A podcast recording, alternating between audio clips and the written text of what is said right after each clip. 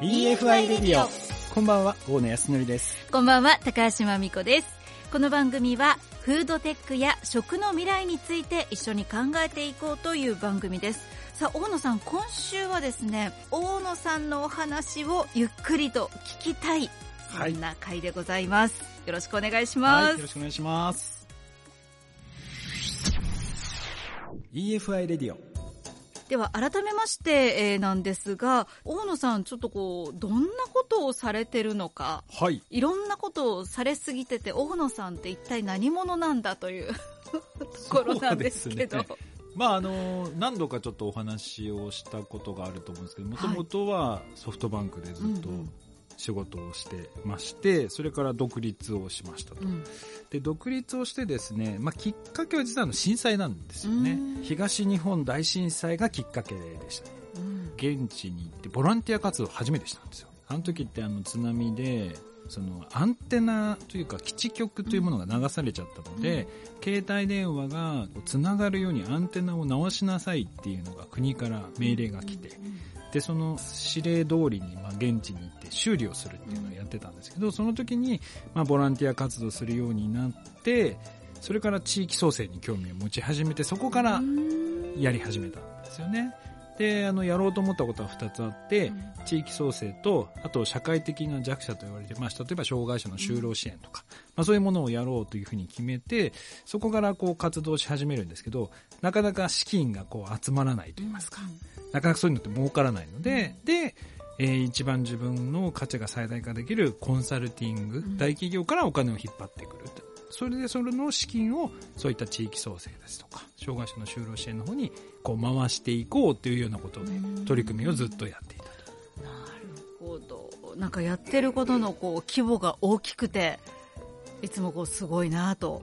いやいやいやいや手探り状態でずっとやってきてるっていう感じですかね。でも本当にね例年こうスピードが速くて あの年取るの早くないですか？毎年。もうやめてもうめっちゃ早いもう。ね。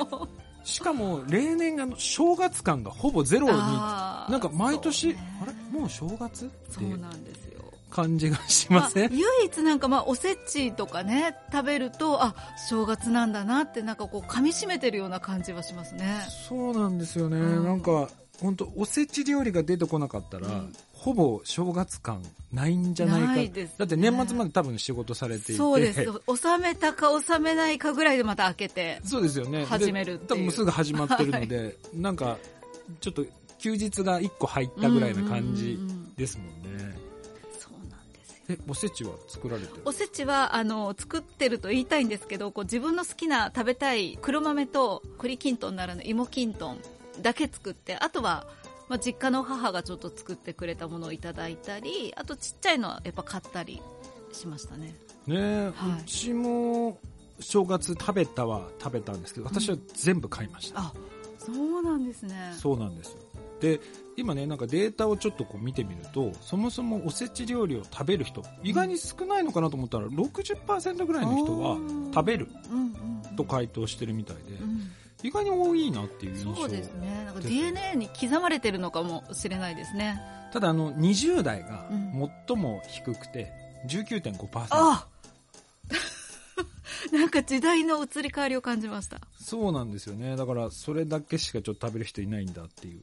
であともう一つ意外だったのがおせちの手作り派が67.5%、うん、えー、高いですね。ただあの一部手作りの人が52で、完全手作りは15.5%っていう。だからまあ一部の人が多いんじゃないかな。高橋さんもそうですね、一部です一部です。はい。で私も完全買うタイプなので、うん、でねもうこのフードテックの番組なのでそのデータとかもちょっといろいろ調べてみたんですけど、うん、最近なんかやっぱり百貨店とかが非常にこのおせち力を入れてるみたい、うん、なんか見ます？見ます見ます。もうチラシも見るし年末百貨店とか行くとねお正月行くとわーって華やかですよね。うんね。でねびっくりしたのがこの売り上げがすごい上がってるみたいで、うんうん、市場としてこの20年間倍増してまして、えー、今市場的には630億程度と。630億。すごいですすごい。そんなに買ってるんだ。しかも高級なものほどなんか売れていくらしい。まあ、確かにおせちってね、そんな安いものじゃないし、お正月だからっていうので、ちょっと財布の紐もこっちとら緩んでますよね。そうですね。やっぱり普段買わないようなお肉とかも買っちゃいますよね。買っちゃいます、買っちゃいます。なんかそういうのも買われました？私ちょっとローストビーフを作ろうと思って生まれて初めてめちゃめちゃいい1万円ぐらいのお肉の塊をドンと買いまして、えー、えローストビーフの1万円のお肉ですか？はい。それ失敗できないやつ。もう絶対失敗できないやつですけど。それはうまくいったんですうまくいって美味しかったですいやでも、はい、まあ確かにね、うん、まあ、正月だからね正月だから。いいものを買いたいっていうのはありますよね、うん。うん、でも愛媛県にとってもねこの正月商戦というか年末商戦っていうのは非常に大きいですもんね、特にあのタイマダイね。そうですね。今もうね全国にきっと並んでますもんね。並んでますね、私は千葉に住んでるんですけど千葉の、まあ、スーパーさんに置いてあるマダイはほぼ愛媛県産でしたね、だから嬉しいな。んねあのこのラジオのゲストに来ていただいたこともある赤坂水産とも少し年末にお話しさせていただいたんですけどもう年末年始はすごい忙しいのでなんで連絡してくるんだぐらい もう本当にフル稼働朝から夜までずっとフル稼働でキッチンカーで応援になんか飲食店も来るらしい来るぐらい本当に忙しいみたいですね。と柑橘類もね今最盛期だし。そうですね。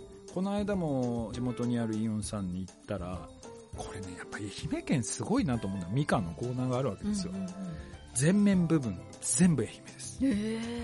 あと愛媛県に皆さんいらっしゃるんで気づかないと思うんですけど、はい、愛媛県のみかんって入ってる箱が他の県と全然違う、うん、えそうなんだブランド化されているのでもうパッケージが全部かっこいいんですよ。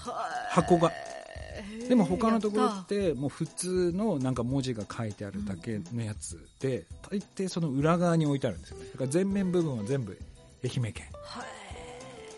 で大体価格がねやっぱ1000円以上違いますよね。高いです。でもねやっぱりなんかあの糖度もしっかり書いてあるしそのパッケージもしっかりしてるので高級感もあるし、やっぱ手に取っちゃいますよねうんちょっとねいいものっていうねそうだからそういう意味ではねこの年末というか冬 含めてやっぱり愛媛にとってはね、うん、この商戦っていうのは大きいですよね。そうですね。あと私のふるさと西条市ではあの七草がもう最盛期で。七草？はい。もう全国のシェア相当誇ってるらしいんですよ。なので西条市の、まあ、高校生とかは七草をこうパック詰めするバイトがほぼほぼ初めてのアルバイトがそれっていう、えー、じゃあもうこの時期は？この時期やっと落ち着いたぐらいだと思うんですけど年末からそのお正月にかけてはもう本当に休むどころじゃないお正月だろうなと思います。だからそういう意味では今の時期ようやく皆さん落ち着き始めたかな、という感じですかね、でもそんなね皆さんもまあ2023年をね、こう振り返って、うん、2024年か、えー、どうしていくのかっていうのをそろそろ考えられてるのかなと思うんですけど、うん、高橋さんはこの2024年、うん、どのような年に？どのような年にしましょうかね。大きいこと言えばみんな元気で、家族みんな元気で1年過ごすっていうのがまあ大きい目標だったりするんですけど、まあ、私はちょっとこうなんか SNS をもうちょっと活発にやりたいなっていうのが自分のちっちゃな目標で、なんかせっかくこう言葉を扱ってきているので、まあ、言葉に特化したインスタを立ち上げたりとか。なんかそういうことをちょこちょこしたいなと思ってます。最近あと LINE もやられます公式 LINE をやっと1年ぐらいやるやる詐欺だったんですけど。やっと公式 LINE っていうものをちょっと勉強しようかなと思って立ち上げました。じゃあ今年はいろいろそこにチャレンジされるんです、ね、チャレンジはい。まあ私はちっちゃいチャレンジなんですけど大野さんどうですか？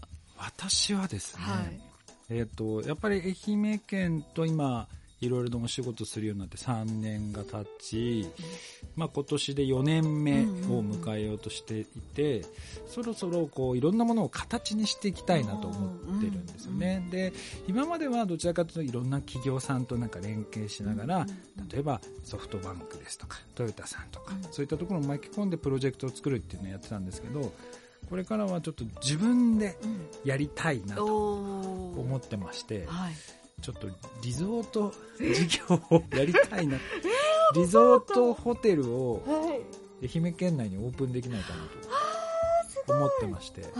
でさらにですねそれを FM 愛媛となんかでねやるやる。軽いな。いやーいいスタッフがいるんですよ。おーちゃんという。あおーちゃんね。そうなんですよ、うんアウトドアトドア。のスペシャリストがいるので、彼女のノウハウをうまく活かしながら、ちょっとなんかここすげえなっていうようなものを、なんかいろんなところに作れないかなと思って今年。うん。会社化したいなと思ってるんですよ目標9月。9月。おそう。期限切るって大事って言いますからね。そうなんですよ。9月にとりあえず会社を1個作ろうかなと。それでこう愛媛を盛り上げるような取り組みっていうのがなんかできないかなと。なるもうなんかたまに錯覚するんですけど大野さんあ東京の人だったんだっていうね。いやいや。もうなんかほぼほぼ愛媛の人みたいな認識がありますけど。いやいや、東京ではもう私山の中に住んでますから、普段。電気水道ガスないですからね。ね朝起きたらはい。部屋の中マイナス2度ですからね。お茶とか凍ってますから。え なんでそのサバイバルを？いやいや、もう、これも、あの、先ほどのリゾートのうん。ちょっと実証実験っていうのをいろいろやっていて、いけそうだということが分かってきたので、いよいよこう、形に。そうなんです。だから今まではね、コンサルとかそういうのをこうやってきてたんですけど、まあ愛媛に何か貢献したいなっていうので、それがちょっと、ね、作れないかと思って、楽しみ。そう今準備をしていると。うわいうような感じです、ね。楽しみです。ちょっとこの番組でも追いかけたいし。ね、はい。ちょっとね、ぜひ、これね、王ちゃんなしでは無理なんですよね、これ。もうおーちゃんありきのプロジェクそうなんです。そうなんです。彼女をどう生かすかっていうことを考えて、ちょっと考えたので、はい。楽しみな一年になりそうですね。はい、これをはい。形にしていきたいと思います。はい。皆さんもよろしくお願いします。EFI レディオ。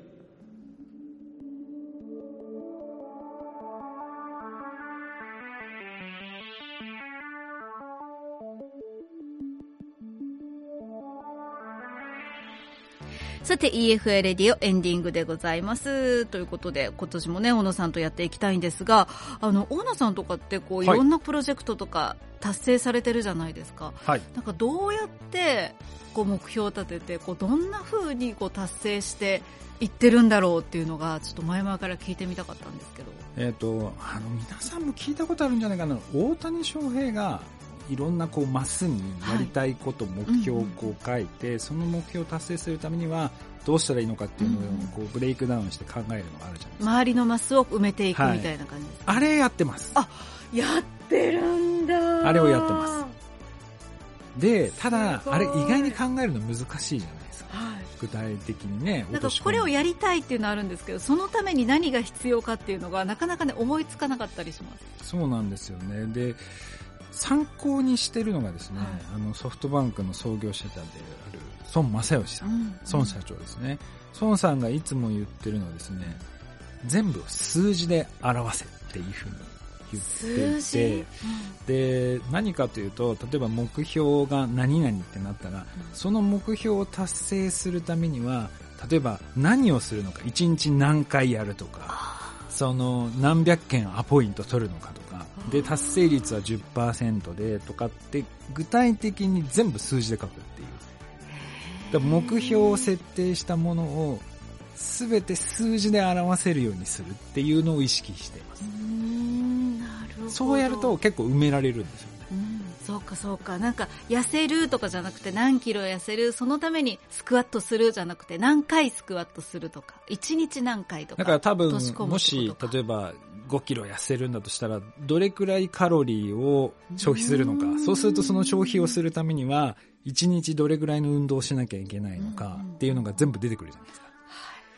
それを一個一個数字に出していくと分かりやすいのでそれを意識してくると変わるかもしれないなるほど。そうですね。ちょっと皆さんも参考にねしていただきたい。そう、孫さんそれすごい意識してるんですよね。だから目標計画も、例えばなんかよくあるのは、今年は売上倍増だとかってよくあるじゃないですか。はいはいだからその売上倍増の根拠も全部書かなきゃいけないんですよ。で、さらに、それが達成できなかった時のバックアッププランをどうしていくのかっていうのも全部数字で。あと時期ですね、スケジュール。で、いついつまでに達成できなかったら、こっちにプラン B に変更みたいな。変更みたいな、この数字で表すのとスケジュールを意識する。この二つやるだけでもだいぶ変わる気がしますよね。そもそものその数字の設定って、まあ、今のままやって達成できる数字だったらあまり目標にならないじゃないですか。